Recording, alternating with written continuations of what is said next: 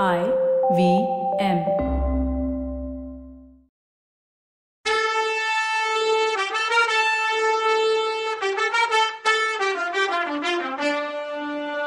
வணக்கங்க. நான் கவிதா பேசுறேன்.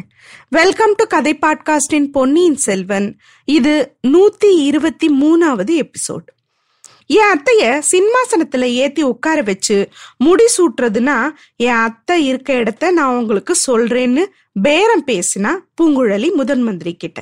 அதை கேட்டு அனிருதர் இந்த பொண்ணுக்கு பைத்தியம் தான் பிடிச்சிருக்கு திருமல அப்படின்னாரு. குருவே அது இப்பதான் தெரியுதா உங்களுக்கு? அவளை ஒண்ணுமே கேட்க வேணாம் நீங்க. அவ அத்தை இருக்க இடம் எனக்கு நல்லாவே தெரியும். இவ அத்த மகன் சேந்தனமுதன் கோட்டைக்கு பக்கத்துல கொஞ்ச தூரத்துல ஒரு பூந்தோட்டம் வச்சுட்டு குடியிருக்கான். அவனும் அவன் அம்மாவும் தளிக்குளத்தார் கோயிலுக்கு புஷ்ப கைங்கரியம் செய்யறவங்க அங்கதான் மந்தாகினி தேவியும் இருப்பா. கண்டிப்பா எனக்கு தெரியும். என்னோட கொஞ்சம் ஆளுங்களை அனுப்புங்க.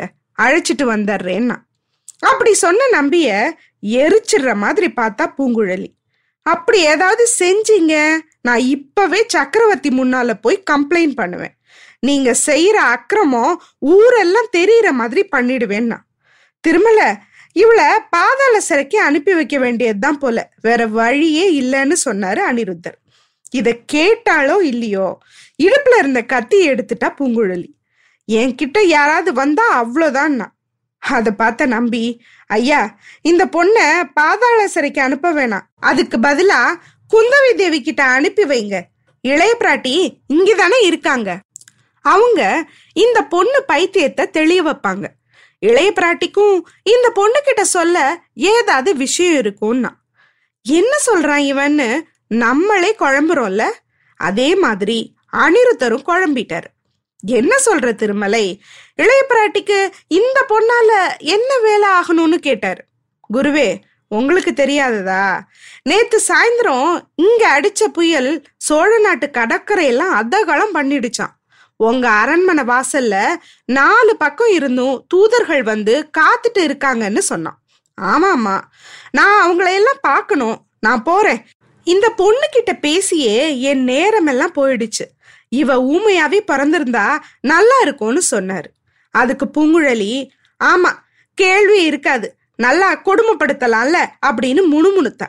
அதுக்குள்ள ஆழ்வார்க்கடியான் நாகப்பட்டினத்துக்கு தான் பெருசா ஆபத்து போல கடல் பொங்கி வந்து ஊரையே மூழ்கடிச்சிருச்சுன்னு சொன்னான்.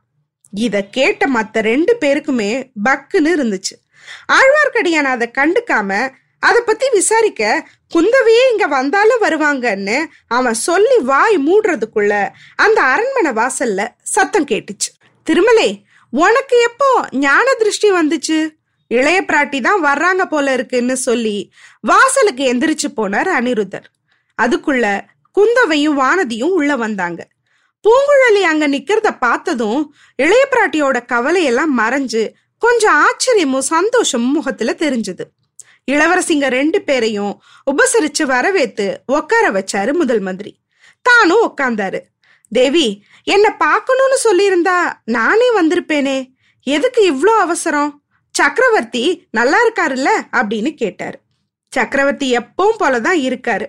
ஆனா எனக்கு தான் கொஞ்சம் மனசு சரியில்லை. நேத்திக்கு நைட் அடிச்ச புயல்ல அப்பா ரொம்ப மனசு பாதிச்சிருக்காரு. ராத்திரி எல்லாம் தூங்கவே இல்லை. குடிசையில இருக்க மக்கள்லாம் எப்படி கஷ்டப்பட்டிருப்பாங்கன்னு புலம்பிட்டே இருந்தாரு. பொழுது விடிஞ்சுதோ இல்லையோ உங்களை போய் பார்க்க சொன்னாரு என்னைய. புயல்ல கஷ்டப்பட்டவங்களுக்கு என்னென்ன உதவி பண்ண முடியுமோ அதை பண்ண சொன்னாரு. அதை உங்ககிட்ட சொல்லணும்னு தான் இப்ப நான் முக்கியமா வந்தேன் அப்படின்னு சொன்னான். தேவி என்னால என்ன பண்ண முடியும்? முதல் மந்திரின்னு பதவி தான் என்கிட்ட இருக்கு. பெரியவர் ஊர்லயே இல்லையே பொக்கிஷத்தை இறுக்கி பூட்டு போட்டுட்டு போயிருக்காரு. அவரு சொல்லாம சின்னவர் கூட திறக்க முடியாது. கஷ்டப்பட்டவங்களுக்கு நான் என்ன செய்ய முடியும்? வாசல்ல எத்தனை பேரு உக்காந்துருக்காங்கன்னு பாத்தீங்கல்ல? அவங்கள பார்க்கவே வெக்கப்பட்டுட்டு தான் நான் உள்ளேயே உக்காந்துருக்கேன்னு பஞ்சப்பாட்டு பாடினாரு முதல் மந்திரி. அதை பத்தி நீங்க கவலையே படாதீங்க அனிருத்தரே. என்கிட்ட இருக்கதெல்லாம் கொடுக்குறேன். என் அம்மாவும் அதே மாதிரி கொடுக்க ரெடியா இருக்காங்க. சக்கரவர்த்தி அரண்மனையில இருக்க எல்லா பொருளையும் எடுத்துக்கலான்னு அப்பா சொல்லியிருக்காங்க.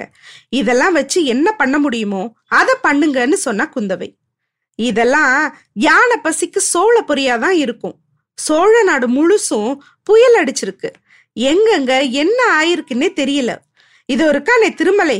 இவன் இன்னும் ஒரு குண்டை வேற தூக்கி போடுறான். கடல் பொங்கி வந்து கோடிக்கரையில இருந்து நாகப்பட்டினம் வரைக்கும் கடலோரத்துல இருக்க ஊரெல்லாம் முழுகிருச்சான் அப்படின்னாரே பார்க்கலாம். இத கேட்டதும் அங்க இருந்த மூணு பொண்ணுங்க முகமும் பீதி ஆயிடுச்சு அதை கவனிச்ச அவரு ஆனா இத நான் நம்பல. புயலை விட வதந்தி தான் வேகமா பரவுது. கடற்கரையில இருந்து இன்னும் எனக்கு எந்த நியூஸும் வரல. குதிரையில அங்கேருந்து வந்தாலும் இன்னைக்கு மத்தியானம் தான் வந்து சேருவாங்க. இதுக்கிடையில நம்மளால செய்யக்கூடிய உதவி இருந்தா அதை செய்யறதுக்கு ஏற்பாடு பண்ணலான்னாரு.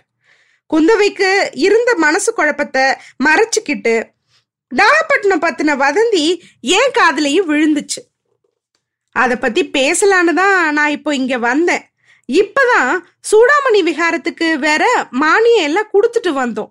விகாரத்துக்கு ஏதாவது ஆனா அங்க உள்ள பிட்சுக்கள் என்ன பண்ணுவாங்கன்னு சொல்லிட்டு பூங்குழலிய பார்த்தா.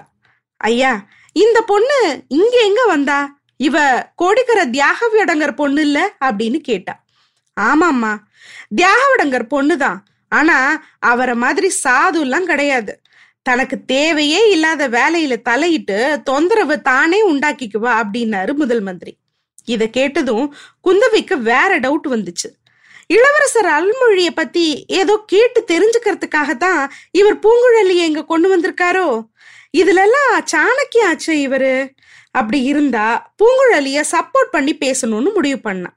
அவருக்கு பதில் சொல்ற மாதிரி பூங்குழலி ரொம்ப நல்ல பொண்ணாச்சே.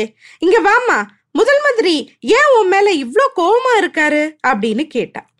பூங்குழலி கொஞ்சம் பக்கத்துல வந்து தேவி முதல் மந்திரியையே என்னன்னு கேளுங்க.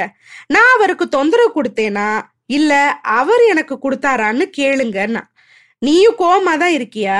இங்க வந்து உட்கார்னு பக்கத்துல உட்கார வச்சுக்கிட்டா குந்தவை. அப்புறம் அனிருத்தரை பார்த்து ஐயா எதுக்கு இந்த பொண்ணை இங்க வர வச்சிங்க?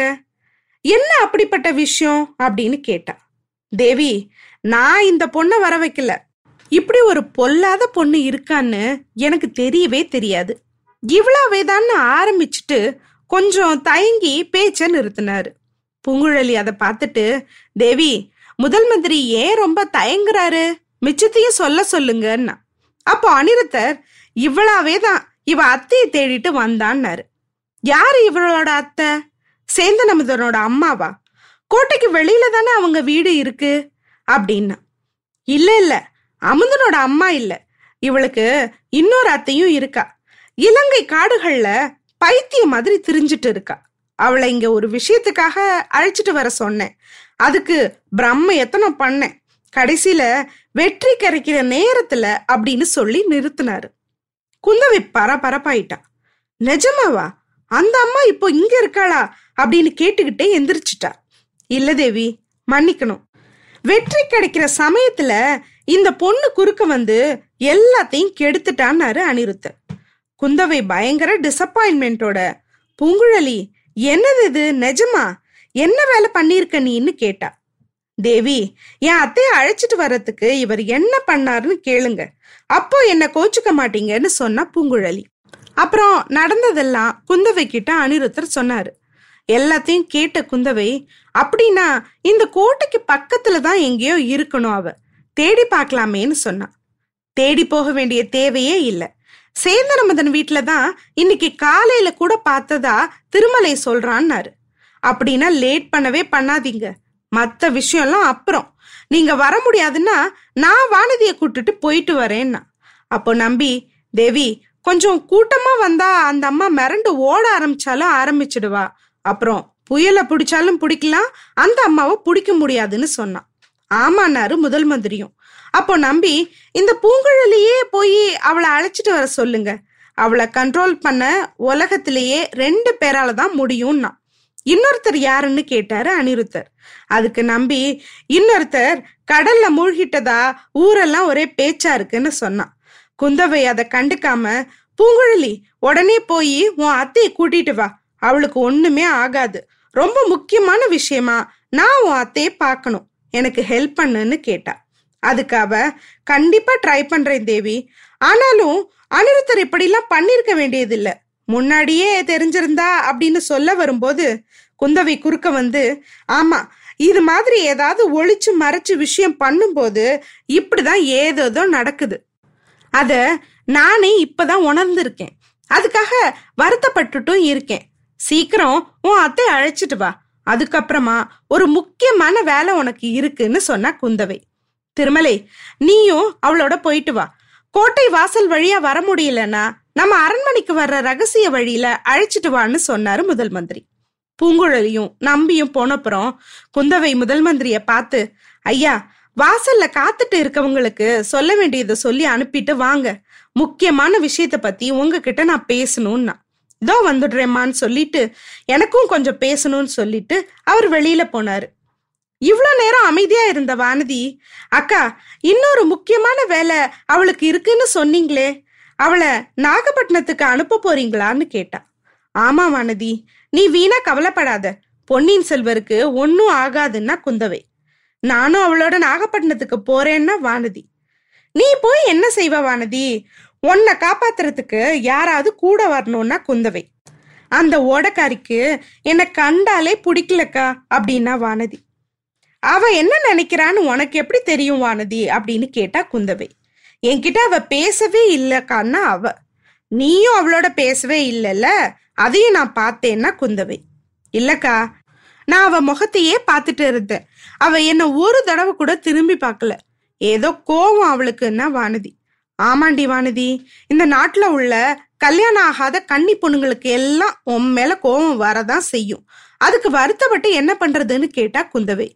இதுக்குள்ள முதல் மந்திரி வெளியில இருந்தவங்கள அனுப்பிச்சிட்டு சீக்கிரமே திரும்பி வந்துட்டார். அம்மணி என்னால முடிஞ்ச வரைக்கும் அரேஞ்ச் பண்ணியிருக்கேன். புயல்ல எவ்வளோ சேதம் ஆச்சுன்னு ஆளுங்களை அனுப்பி கணக்கெடுத்துட்டு வர சொல்லியிருக்கேன். சின்னவருக்கும் சொல்லி அனுப்பியிருக்கேன்.